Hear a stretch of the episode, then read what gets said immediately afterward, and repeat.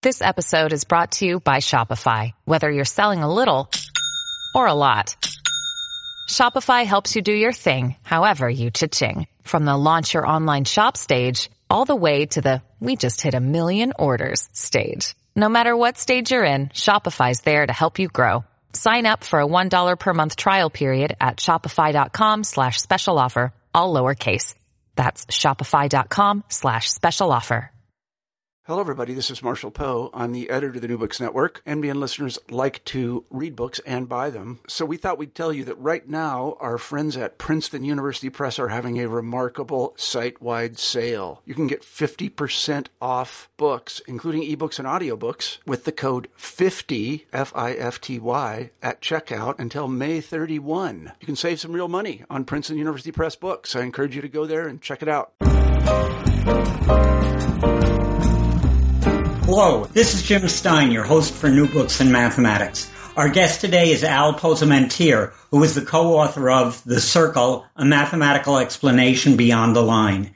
This book goes considerably beyond what its modest title would suggest. The Circle has played a pivotal role, that's roll with an E, but its ability to roll with an L has helped produce our industrial civilization. Moreover, the circle appears in our art, our literature, and our culture as well.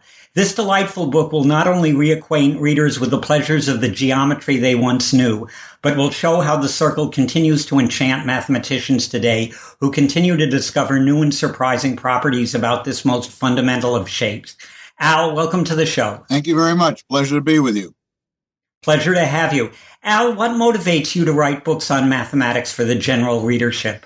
Well, it state it goes back to January 2nd, 2002 where I wrote an op-ed in the New York Times, about a half page, um, talking about palindromic numbers since 2002 was a palindromic year. And uh, it was intended to turn people on to mathematics because I must tell you that uh, whenever I'm in a uh, social setting and they find out that math is my field, I always get the response, Oh my God, I was always terrible in mathematics. Same thing happens to me, Al. And it's as though it's a badge of honor amongst doctors, lawyers, accountants, what have you, to say that they were lousy in mathematics, but look where I am today. I am successful. And uh, that's sort of disturbing. And so I felt that that has to be changed some way. But what happened was I must have gotten about 400 or more emails following that uh, op ed in the New York Times and amongst them were a number of invitations from publishers to do the kind of thing I ended up doing for Prometheus Books, which is now part of Random House. And uh, what I did was the first book I did was called Math Charmers. I just took about oh, several topics, quite a few topics, over a hundred, I suppose, on all aspects of mathematics that could be understood by someone that has no more mathematics than high school geometry, we'll say, and even that at a very elementary level. Because there is so much material out there that people don't know anything about. As a matter of fact, a book that I've just finished, which will be out next year, and I don't have the title yet, it's still uh, being edited, um, is All the Mathematics Your Teacher Forgot to Tell You. So, you know, every year I've been putting out a book on something that I think could be interesting to the general readership whether it's Fibonacci numbers or the golden ratio or pi or uh, numbers or what have you. And I did a book a couple of years ago on the secrets of triangles. And so I figured since I like geometry, what else could I do in geometry that's not in the triangles book to a large extent? Well, everything that's linear boils down to a triangle in some fashion. So I figured a circle. So we did a book on circles, and that's where that came from. It's a long answer to your question, but uh, I think that gives you the intention of where I am on this. Well, one of my regrets on this interview is that it's not a video interview because your book is very, very visual because geometry, of course, is a visual subject. And one of the things that I'd sort of recommend for our listeners is I always recommend our listeners get the books that we're talking about. But in this particular instance, with this book, it's it might be helpful, I think, that after they get the book, they listen to the interview along with the book in their hands so that they can see some of the things that you're talking about. Because we are going to be talking about geometry. Geometry is visual. And as I said, it's unfortunate that this isn't a video interview. But if nothing else, it's another pitch for them to get your book. Well, I can't argue with that.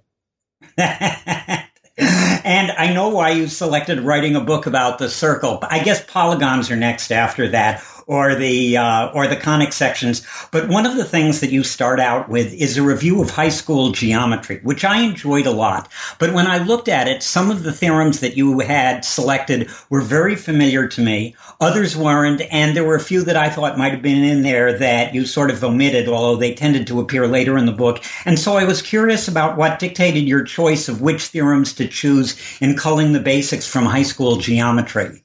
Okay, that's a very good question what I did was I thought about all of the theorems that I might need to use throughout the book. The basics of geometry, uh, such as inscribed angles and how they're measured, and um, just all the, you know, the relationships of chords and very, very simple stuff, but the stuff you need to have. And what I found was when I, uh, that what we learn in geometry in the high school geometry course is sometimes not even taught in Europe. Uh, a matter of fact, um, when I lecture in Europe, I have to remember that they're not aware of the fact that an inscribed angle is measured by one half its intercepted arc. Not that they can't understand it; it's not part of the curriculum in some countries. So I figured I'd give them those things that I might use, the tools, and so that they can go ahead with it. For example, we know that an inscribed angle is measured by one half its intercepted arc. Well, if you take an angle that's inscribed in a semicircle, the intercepted arc is 180, so we don't have to mention the fact that the uh, an angle inscribed in a semicircle is a right angle because that's already taken care of by the other. And that was the theorem that I missed that I was definitely looking for. Well, the the fact that the inscribed angle in a semicircle was a right angle. Well, it's uncovered because half of 180 is 90, and so I th- I thought that would be a little too trivial. You know, one of the things that our listeners should know is that Al is not only a mathematician, but he's also a mathematics educator and a former dean. And I guess you have a lot of experience with mathematics education, you said, in Europe. And it's surprising that what we think of as a basic geometry curriculum differs from place to place. Have you had any experience with what the curriculum is like in Asia? Because Asia is generally assumed to be cutting edge in this level of, uh, this level of education education. It's an interesting thing you mentioned there because my experience, and again, I'm not the smartest guy in the world, but I've got many decades of experience in this field. And I've experienced things that are quite interesting. For example, one time I had a leading educator from the United, American came back from Japan and gave a lecture about her experiences in Japan. And she told about how wonderful what she saw was and so on and so forth. By absolute coincidence, the next day I had a visitor from Japan, a mathematician, and I said, gee, what this woman talked about is just wonderful. It's amazing what you guys do. And he looked at me as though, what were you talking about? And I showed him what she said. He, and he said to me, oh, she went to a special school. That's not typical of what goes on there. So I'm a little bit cautious when people talk about what goes on in other countries because I can tell you from my experience, and I, again, this is my experience, when I'm in other countries, they're always eager to know how we do things because apparently the grass is always greener on the other side of the fence. And people in other countries think that we have all the answers. I mean, they do know that we got up to the moon and they didn't. So we must be doing a few things right. As far as the Singapore math and things like that, those are good things. And they're good if you know how to do them. But I tell you, the most important factor, and I don't think people could argue much with this, going right to K to 12 is getting a teacher who loves mathematics teaching the subject. And unfortunately, one of the biggest problems in this country is that the general populace is not crazy about mathematics. And the general populace is very well represented at the elementary school level. Those teachers are part of the general populace. And many of them don't like mathematics didn't do well in mathematics. And so when they present topics in mathematics, they do it as a requirement that they have and not love. In other words, they might talk lovingly, we're going to talk about how George Washington did X, Y, Z, because they may be a history buff. Or they may like music and talk about music with a great deal of enthusiasm. And the next thing is say, okay, open your books, turn to page 55 and do the first 10 questions. And so the kids see mathematics almost as a punishment and they don't see mathematics uh, with all the beauty and power that it holds because many teachers a don't know about it. It's not necessarily part of the curriculum. And it's just out there uh, to grab um, if you know it's to be grabbed. So you know, if you ask me why i do this i'm trying to make up for the past. You know i think that's an excellent explanation but I would add that in addition to having people who love mathematics teaching mathematics, um, I think it's very important that we get the parents involved with the educational Absolutely. process. Absolutely. Because sometimes they're not. I, I experience that a lot. And one of the things that you said really resonated about the grass being greener on the other side of the fence, because one of the things that I've noticed being a college educator as you are is that almost invariably foreigner, uh, the foreign countries send their college level students over here to be educated rather than the other way around. That's right. That's right. And I, I of course, now I'm going to say something that's politically incorrect. Oh, please do. Uh, but I'm a born New Yorker. As a matter of fact, born in Manhattan. So, so am I. So was I. Lenox Hill Hospital. Yeah. Well, the one I was born in doesn't exist anymore. 57th and 10th. But uh, be that as it may, when I'm in Europe, I'm not introduced as an American. I'm introduced as a New Yorker. There's a, there's a certain cachet to New York and what we do in New York. Now, it turns out by chance or whatever, I was heavily involved in writing the standards for the state, the math standards for the state of New York. And they were outstanding standards until, of course, everything got replaced by the Common Core.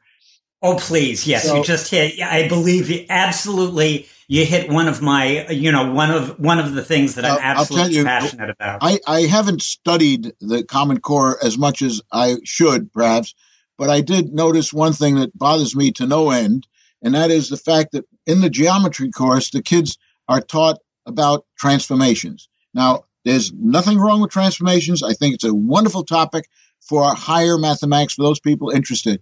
It definitely pollutes the high school geometry course which is the which is taught only in this country. I haven't seen any other country yet that teaches an entire year of geometry because it's the one time that the kids in high school sort of simulate the work of a mathematician, building up a subject matter from scratch and going through it in, in a logical way. And now, when you introduce the notion of of um, transformations, you're forcing the kids to learn why the two triangles can slide together or flip together to coincide or to be the same shape or whatever. And I think that really distracts from the original purpose of it. But I'm only one voice. I do know that there are there are groups of mathematicians that feel the same way I do, but I'm one of them. Well, I'm glad to hear that. But that that has really destroyed the course as far as I'm concerned. And uh, if if history is any indication as to where we're going to go, and having lived through the new math and where we learned that some words uh, when, when I went to school and we solved an equation, you transposed something from one side to the other. And when the new math came in, the word transpose became a four letter word. And you weren't allowed to use that anymore because you had to, and that was sensible. But they went overboard on a lot of that. And by the early 70s, the new math sort of faded away and it was back to basics. And then once technology came in, that sort of changed the curriculum once again. So we go through phases in mathematics over the decades, and I'm sure this Common Core will either be pared down or made a little bit more sensible, but it's gotten a lot of resistance and sometimes, unfortunately, gets politically uh, and, and uh, involved, and that's not good either. So there's a little bit of philosophizing or politicizing, whichever perfectly okay. And I just want to tell you, I've lived exactly the same set of experiences you have, except in a place where the weather is better and the people less uh, uh, the people less frantic, namely California. But let's get back to your book for a moment, because I want to focus on your book a little bit right. more and the circle. It seems as if the geometry of the circle went through the same fallow period as the rest of intellectual development during the Dark Ages, and then reemerged afterwards. There were a couple of uh, theorems that you quoted that were from uh, from like the 17th or 18th century, Simson's line and Miquel's theorem, they were totally unknown to me, and I suspect to many mathematicians. Right. That's a very good point you raise, because who the high school geometry course that, as I said, is pretty unique to the United States, is a development that goes through uh, whatever we've seen. You know, there they've skipped a lot of very useful theorems for example, let me mention Ceva's theorem, or Ceva, C-E-V-A, Italian mathematician, uh, a couple of hundred years ago, who came up with a wonderful theorem that proves when three lines that emanate from a vertex of a triangle to the opposite side are concurrent. That is, they go through one point. Now we know that the altitudes of a triangle, the three altitudes, go through a common point the three angle bisectors of a triangle go through a common point. The three perpendicular bisectors go through a common point. I mean, there is the commonality of concurrency. Well, the notion of concurrency is pretty much skipped over. And if a kid wants to, a student, excuse me, wants to prove using the high school tools concurrency, it can be done. Um, the angle bisectors, medians, or or, or uh, altitudes can be done. The altitude is a little bit more difficult, but uh, it can be done, and it can be done very neatly. However, if you know Ceva's theorem, these can be done in one step. And unfortunately, we don't introduce Ceva's theorem.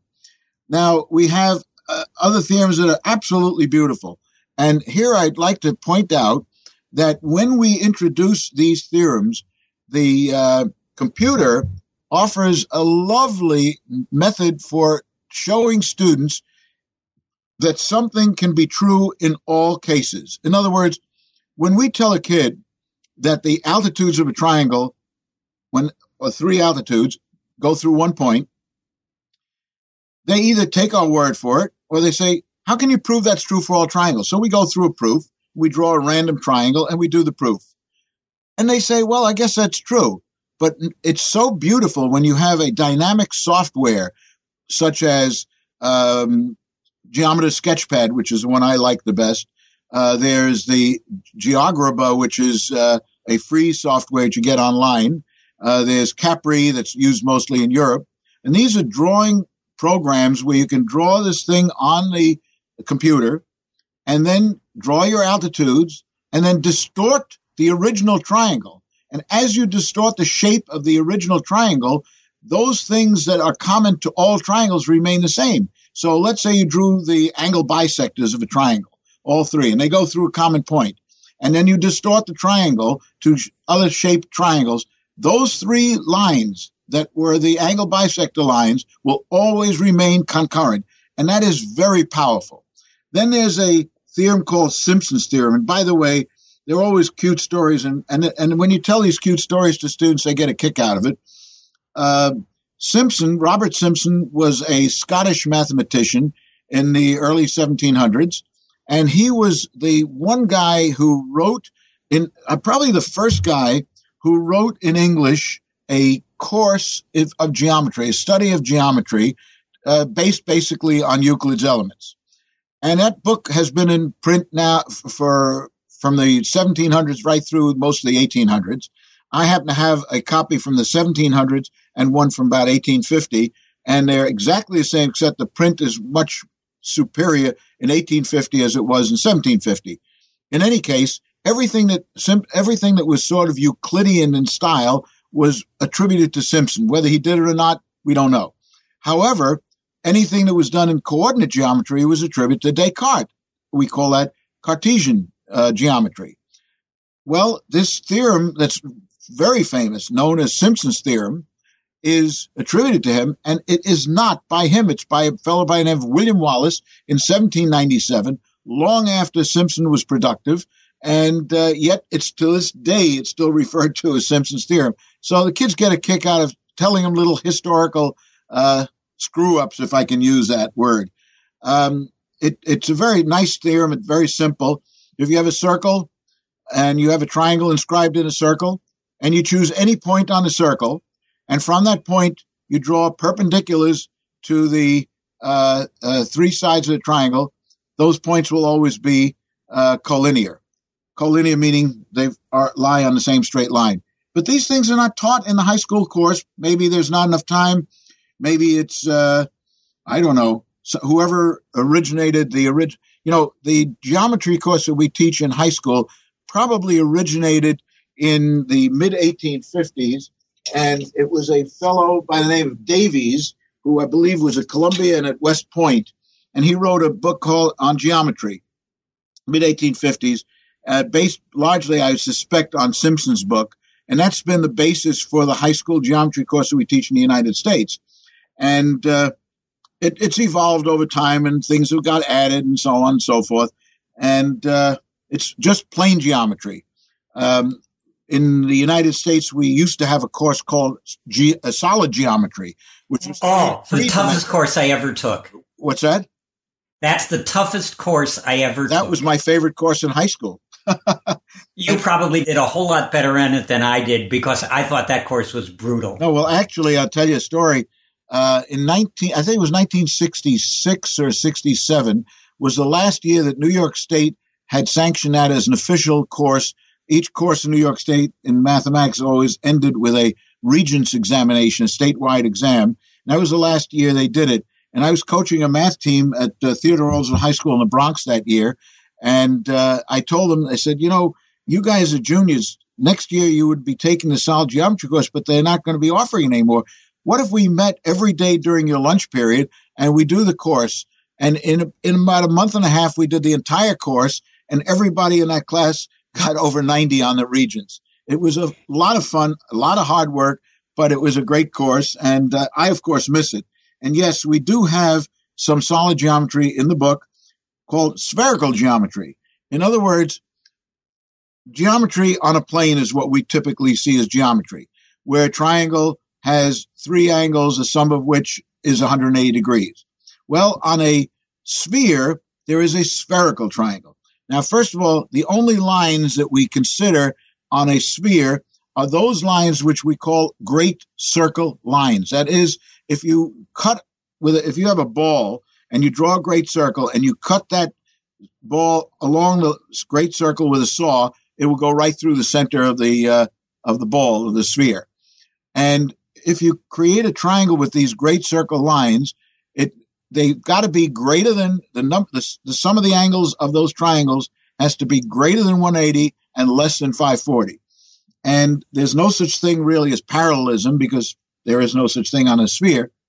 But uh, we all know and, and have come across a use of the, uh, or an application of spherical geometry when you take a, an airplane ride from New York, say, to uh, Vienna, Austria and uh, you look at the path that the plane takes, he typically cuts right very close or over Greenland.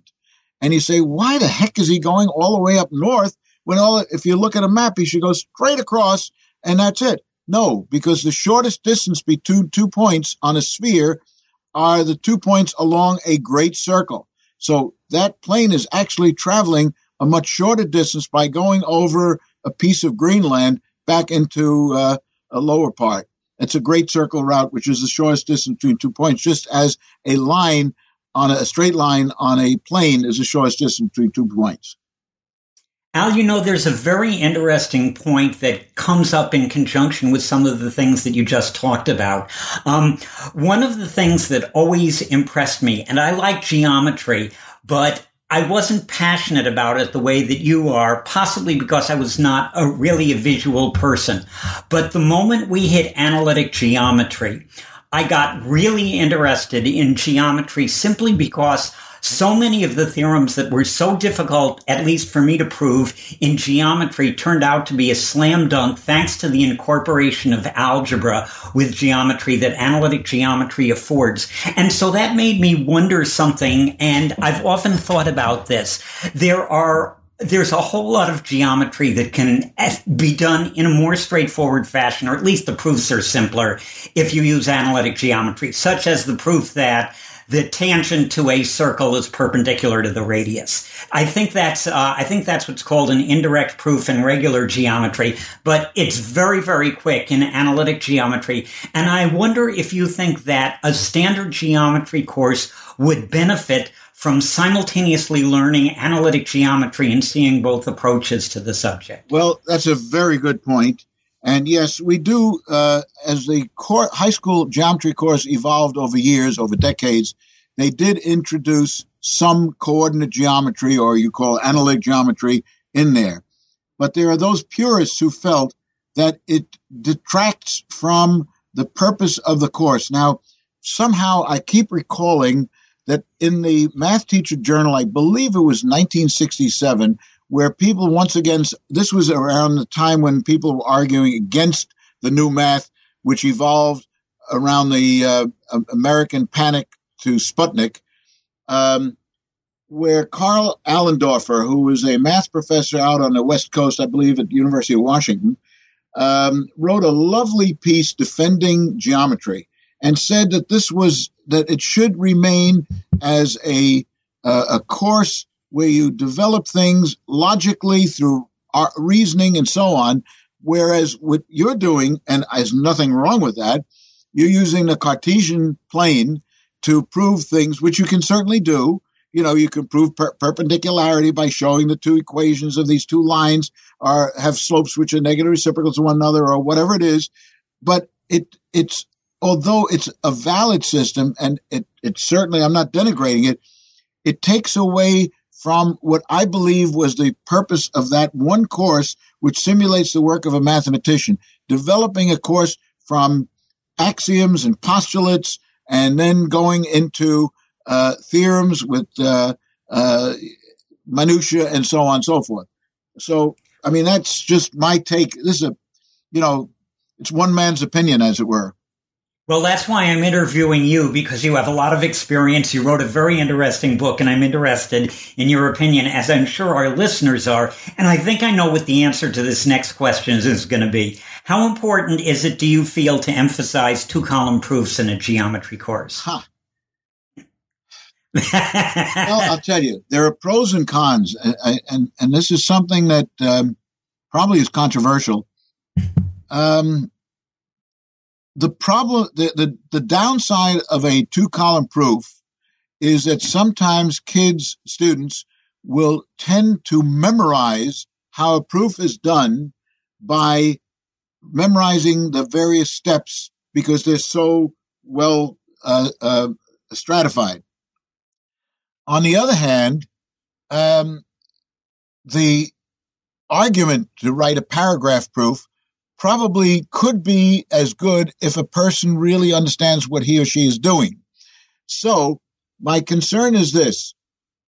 The two column proof forces a student, if it's done without memorization and that kind of thing, to logically see the steps, step, step, step, step, and you don't run the risk of maybe skipping something or assuming something that you might do if you're writing a paragraph proof. So I guess I would come down on the side of doing a two column proof where you make a statement and you justify it, although I'm not saying that you cannot do that in a paragraph form. Well, I think one of the things that happened, and in uh, in teaching geometry, and like you, I I spent time working on the standards for the California uh, um, for California high school education, and I got into it partially because I started looking at the textbooks that were being written in the 1980s. And the textbooks that were being written in the 1980s seemed to abandon proofs almost entirely, or at least to a large extent. And this worried me a lot because part of the beauty of geometry is the ability to learn and think logically, as you've emphasized. And I were, uh, whereas I can agree with you that there's a certain um, that forcing people to write the two column proof rather than the argument proof that it's done in paragraph form. Either way, you get the essence of the logical argument. But with the two column proof, you get the fact that you have to include all the steps. And that's why I got a B in plane geometry because I was always skipping steps that were obvious. And you can't do that. Right, right, right. Well, I tell you, I'm very sensitive to this point because I did write a geometry textbook uh, for McGraw Hill in the 1970s. One edition, I think, was 72, the other one was 77. The book, interestingly enough, is has been republished two years ago by Dover and updated, but basically it is um, um, the same as it was then because things haven't changed that much. And yes, I do stick with the two column proof in that book pretty much uh, throughout. Uh, as you move on to the end and you make arguments, you do go into a little bit of a paragraph situation, but largely it's a two column setup. Let's go back to your book, which has, is discussing uh, discussing various theorems about the circles that were basically unknown to me. And a couple of those were the six point circle and the nine point circle. They show the development of math growth, but can you explain the significance of these theorems and basically what they say? And I really wish we were doing a video interview. Yeah. Okay. Um, we know, first of all, that anytime you have three points that are not collinear, in other words, that don't lie in a straight line, it will determine a unique circle. Okay, that's easy. Well, the famous Swiss mathematician Leonhard Euler came up with a, uh, uh, a proof or a uh, justification, if you will, I'll use that word, that the that there are actually six points that lie on uh, the same circle, and then later on, and they, they proved it, of course, uh, Feuerbach, a German mathematician, proved that there were another three points on the same circle. Well, rather than to tell you where those points are, because it's not that uh, easy, you know, they. Uh, sure, we need pictures. We need a picture. The nice thing about it is that circle then relates to all kinds of other things. For example, the uh, the in, the center of the circle, the the point of intersection of the altitudes, they all somehow begin to relate to one another. These are on the same straight line. These are here. It just it, it just keeps growing and growing and growing. So uh, whereas Euler had six points, became a nine point circle, and then it keeps growing with more and more properties on that circle, which makes it. That's where the, the beauty and power of mathematics shows itself we keep finding more and more relationships. I mean, you, you know, even something as simple as the Pythagorean theorem.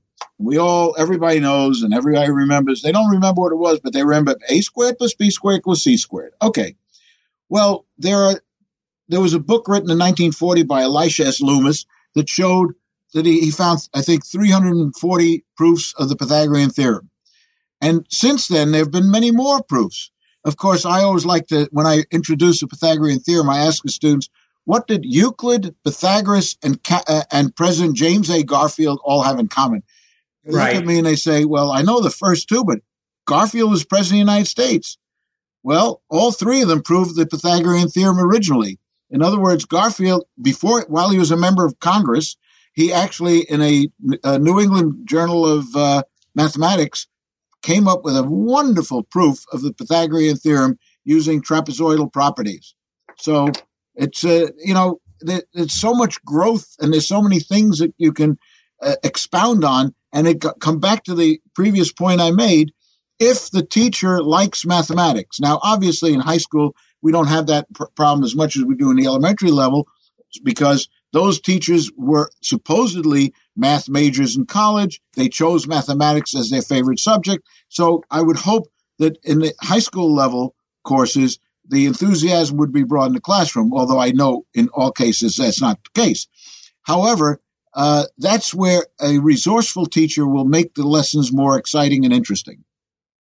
You know, one of the things that I enjoyed about your book were there were sections in it that had never really occurred to me. And one of those involved geometrical packing problems. I was familiar with the cannonball packing problem because that's a three dimensional packing problem, which you see in supermarkets when you see all the grapefruit stacked in sort of a pyramidal type array. But I really hadn't thought about the fact that there would be all these packing problems involving the circle in a plane geometry context. Well, yeah, that's interesting. But I have to tell you what motivated me to that. Uh, and I um, was a very good friend of mine, uh, Herbert A. Hauptman, who happens to be the first mathematician to have won the Nobel Prize. Although there's no prize in mathematics, he got it in chemistry. He solved a 40 year old problem in crystallography using mathematical methods. But he and I wrote several books together. And uh, one of his, his hobby, if you will, was packing. And he would create these lovely three dimensional um, polyhedra and figure out mathematically how you can pack them so there would be absolutely no empty space in them. Sometimes using marbles all the same size, sometimes using different sizes. And so the whole notion of packing came up there. And it's it's just an interesting alternative. And again, since we have a book on circles, there's a lot to talk about circles. They come up in philosophy, they come up in art, they come up in in, in physics, they come up in plane geometry and spherical geometry and we try to cover everything, but in a way that the general readership can understand it. And anytime we introduce a topic or an idea or a concept that may not be at the fingertips of a of the general readership, we just explain it.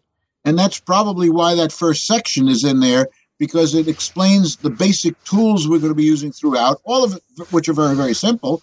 But if a tool comes up that's used for one little purpose throughout, we will explain it there.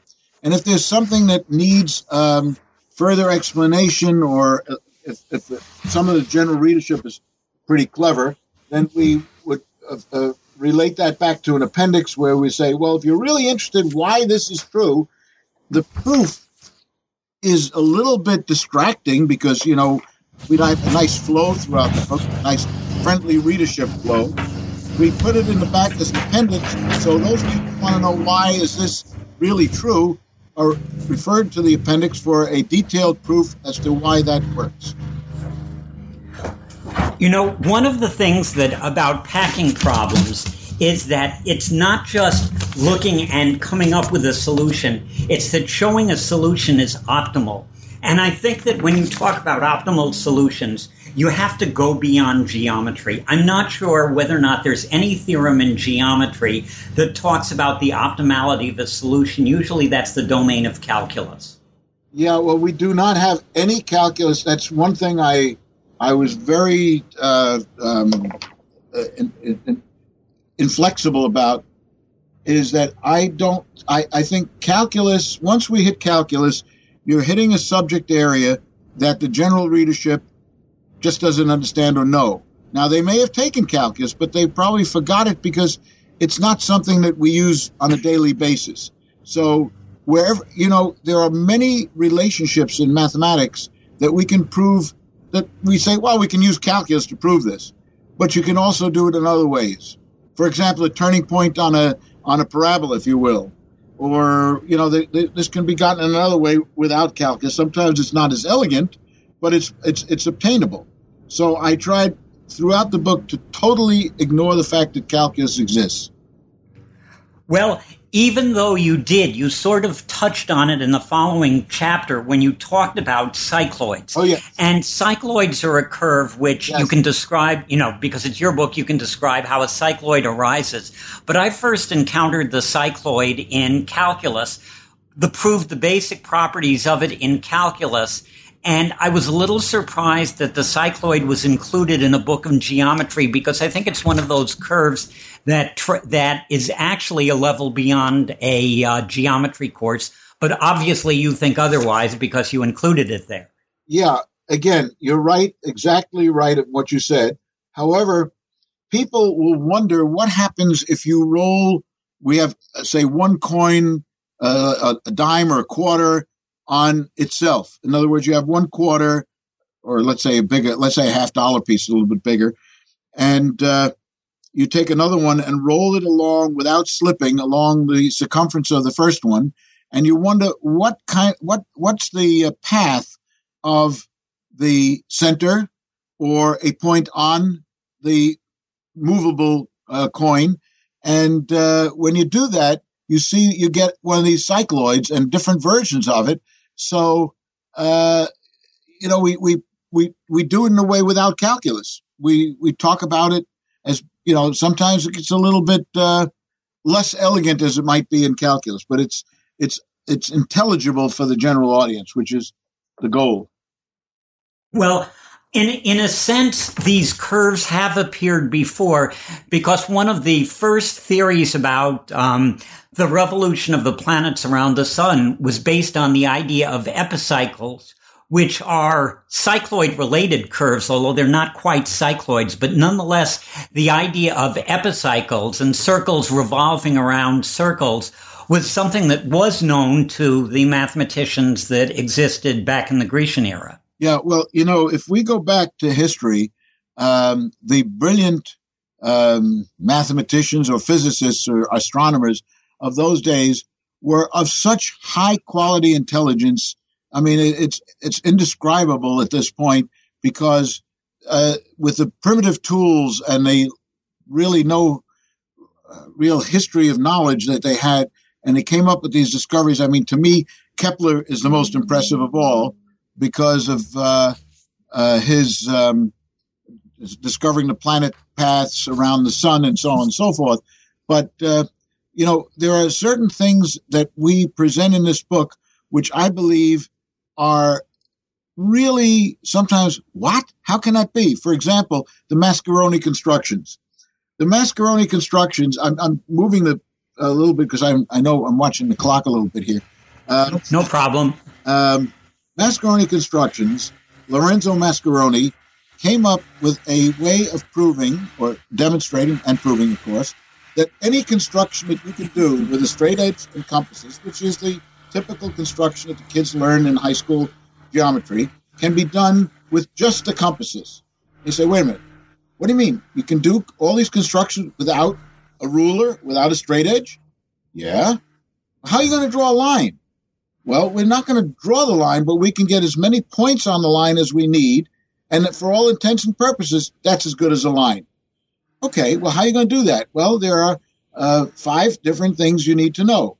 You have to find the intersection of two circles with the compasses, no problem. You have to find the intersection of two lines. We can do that with the compasses also. Align the circle, and, and, and so on. And you get these five different um, uh, constructions, and you can prove they can be done. And that is, and, and we show how this can be done, and it's really, really fascinating. The other thing is the, um, and again, it goes back to a, a, point I made before with the Simson line. Uh, these are called Mascheroni constructions. The 1700s is when uh, Lorenzo Mascheroni uh, flourished and did his work. Well, the interesting thing is that uh, it was discovered, I believe, in the early part of the 20th century that he was actually anticipated by a fellow a Danish mathematician whose name was George Mohr, M O H R, who had also written a book and done that. Although we are pretty well uh, uh, com- comfortable that Matt, uh, Mascheroni was not aware of Mohr's work because he did did his things very differently. But we still call it Mascheroni constructions, even though Mohr predated him. So these are little things that we show in there um, in addition, uh, you know, we have um, the the whole the whole notion of the um, uh, the uh, the circles of Apollonius, which is another very curious, uh, uh, very curious um, uh, aspect of circles. In other words, can you draw a circle that is perpendicular, that is tangent to three lines? That is tangent to two circles in a given line, that is tangent to three circles, and all these different things where you have to construct a circle that has certain properties based on any one of uh, any three three things: a point, a line, and a circle. Going through a point parallel to a, uh, uh, going through a point and tangent to a given circle and a given line, and those uh, those are problems of Apollonius which we show how they're done. And it's, again, a lot of fun and it's a challenge. You know, you do a few of them and then you, you have a challenge as to how, uh, uh, to do the next ones uh, and so on. It's a, a, little bit of fun there as well. And of course, we show it all there so we don't leave the, uh, the reader hanging. You know, there was one thing in your book that I really enjoyed seeing, and I think our listeners might be too, especially those who were paying attention to popular culture in the 1990s. That's the appearance of crop circles. Uh, the appearance of crop circles. You discuss the idea of crop circles oh, yes. in your book. Right, right, right, right. Okay. True. And you know, maybe you could go into this a little and because there were a time that people thought that these were, you know, that these were mysterious messages left by alien visitors. Right, right, right. Oh, yes, yes. Well, we also uh, uh, did a piece sort of on where circles are used in philosophy and where circles are used in literature and so on. Um, you know, that kind of thing. Yeah, that was, uh, I, I find that portion of the book very interesting. It appeared for the readers, it appears at the end, but circles are pervasive in our culture. They appear in architecture. They appear in art. Um, in particular, one of the things that you have some very, very lovely pictures of medieval, um, medieval cathedrals, which have, uh, circles incorporated in the architecture. And I'm wondering whether or not these were done for aesthetic reasons, geometric reasons, or possibly religious reasons, because the circle, you know, we all think of, you know, the circle of life, things like that, which are actually a part of religion or philosophy. Well, you know, that's a very interesting thing. If we knew the answer to that question, uh, I would be happy to give it to you, but different uh, architects have done things for different reasons. Now, in, just to deviate for a moment away from the circle, um, when um, Leonardo da Vinci did some of his artwork, we know, for example, that he used the golden rectangle.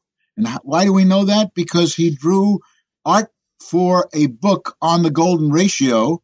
And so he knew the contents of the book and then applied it to his art. For example, if you encase Mona Lisa's face in a rectangle. It's a golden rectangle. Now, did he do the golden rectangle and put a face in it? We don't know that. But Leonardo was very was very clear on why he did what he did. For example, in the Last Supper, the perspectivity that he got was absolutely perfect. All the lines go to Jesus's right eye, and it's just he did that intentionally. We know that because of his sketches. So in some cases, we have clues as to why artists do what they do or architects do what they do. And sometimes we don't. For example, let me give you another example of where a circle uh, has a property that is very useful. Have you ever wondered why the manhole covers in a street are round? Yes, I actually have. Okay. Why not square or rectangular? Exactly. exactly. And the answer is very simple because if you have a cover that's a circle, it can never fall in. If you have a square cover for a manhole, and you know how these guys kind of slide it back on, and if they don't slide a square correctly, it'll fall right into the hole. Whereas a circle could never fall, a circular a manhole cover could never fall in, which also we mentioned in here, uh, the Reuleaux triangle, which is the most amazing uh, triangle. I uh, just mentioned. And you mentioned that early on, yes. too. The Reuleaux triangle has all the same properties as a circle. It's everywhere equidistant, and there are manhole covers in the United States, in some other cities, not New York, where the cover has a shape of that. And it, it's an interesting thing because Reuleaux, who was a um, German engineer in the 1800s, he was looking to create a button, a button that had the same properties as a circle. When you button your shirt, you push on the button through the buttonhole without looking to what direction the button is going. If the button were the shape of a rectangle or a bar or something, you'd have to fish it through the hole to make it work. You can't through, shoot it through the, the, the long way. Whereas with a circle, you just push it right through. And the same is true with a Reuleaux triangle. And the Reuleaux triangle, very simply for the audience, I can, I think we can describe that orally. If you take an equilateral triangle and you draw an arc on each side of the equilateral triangle with a compasses, where the center of the compasses is at the vertex opposite that side, and you draw the three arcs, that shape is the Reuleaux triangle. and it's it's everywhere equidistant. It's the sa- it has the same uh, effect if you were to use if you used a wrench on a circular screw, it would have absolutely no effect because it would just slide around. If you put a wrench on a Reuleaux triangle, exactly the same thing would happen. You wouldn't be able to turn it. So, a little extra there to the for the audience. And I guess that shows why the heads of nuts are either hexagonal or rectangular or something like that, well, they, because they, you couldn't turn them with a wrench if they were circular, like screws. Yes, but it also tells you why, and I think in, in New York, for at least, the fire hydrants are pentagons, because you cannot put a wrench on a pentagon unless the wrench is exactly the same shape as that, and you can set it down and turn it. Because in order to put a wrench on something, you need two sides that are parallel. So a hexagon you could use, and a, a, a square you could certainly use, but you can't use. Oh, and you don't want random people turning on the hydrant. Exactly. That's very clever. Hmm. Yeah, fascinating. Um, you know, one of the things that I enjoyed about your book is that is, as you say, the historical sidelights, because I think it's important when you teach mathematics uh, to realize that not only is the subject matter important, but it's interrelated with the history of our species. Mathematics isn't just this really dry stuff. The mathematics that it's been developed and the mathematics that's been applied, it go, uh, it uh, connects with the history of our species. And even though your book mention, you know, mentions a lot of stuff like this, I really have to sneak in a plug for a book that to some extent you're your book reminded me of. It was James Burke's book on connections because James Burke was doing for inventions sort of what you were doing for things surrounding the circle. Mm-hmm. Okay, interesting. Yeah, and I thought Connections was one of the most memorable books that I ever read. And whenever I see a book that says, reminds me in any way, shape, or form of Connections, I say, the author is doing something really great. And I thought, I really, really enjoyed your book. And I know our listeners will, and some of them will want to get in touch with you. If they do want to get in touch with you, how can they manage that? Well, I'm always available online. Um, I guess my, my email address is the best way to do that and I'll be happy to phone people back or whatever. Um, and that is ASP 1818 at gmail.com. And in addition, one of the things that you mentioned was that you had another book in the works. And I wonder whether or not you have any other projects that you're working on. Oh my God, yes. well, tell us a few. Well, oh my God, where do I start? Uh, one book that came out last year actually beginning of this year, was the neglected art of motivating mathematics instruction, which is intended for teachers to make help them make their lessons become more exciting by starting off the lesson with something that would mot- motivate the kids. I believe that every math class should begin with something that makes the kids want to be there for the rest of the period.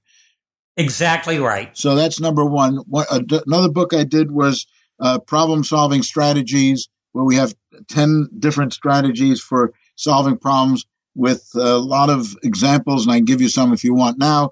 Um, one, some of them are very easy to explain. Uh, one book that's coming out, I think, at the end of this year, it's already uh, being edited now, is on strategy games. In other words, what are the best strategies for various games like tic tac toe or whatever? Uh, you know, different board. That one is interesting because it's something that re, that uh, players of tic tac toe generally discover at a relatively early age, and that gives them the idea that there is such a thing as strategy. Sure, so I sure, think that's very exactly. important.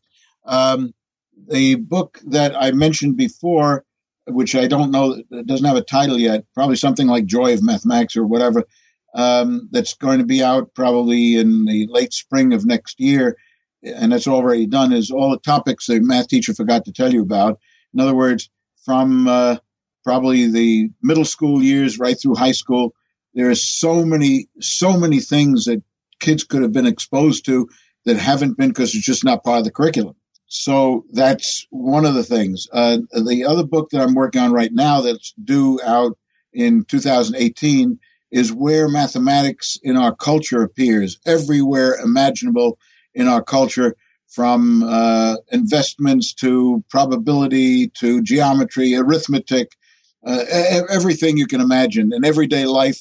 In other words, how can you know they even some of these things are weird, like the rule of seventy-two. I'm sure you know that one. Oh yeah. You know something, Al? One of the things that I hope you will do is I hope you will keep New Books Network in mind so that when some of these books comes out, maybe we'll have the opportunity to, to discuss them in the future. Okay, just send me the information. I'll be happy to do it.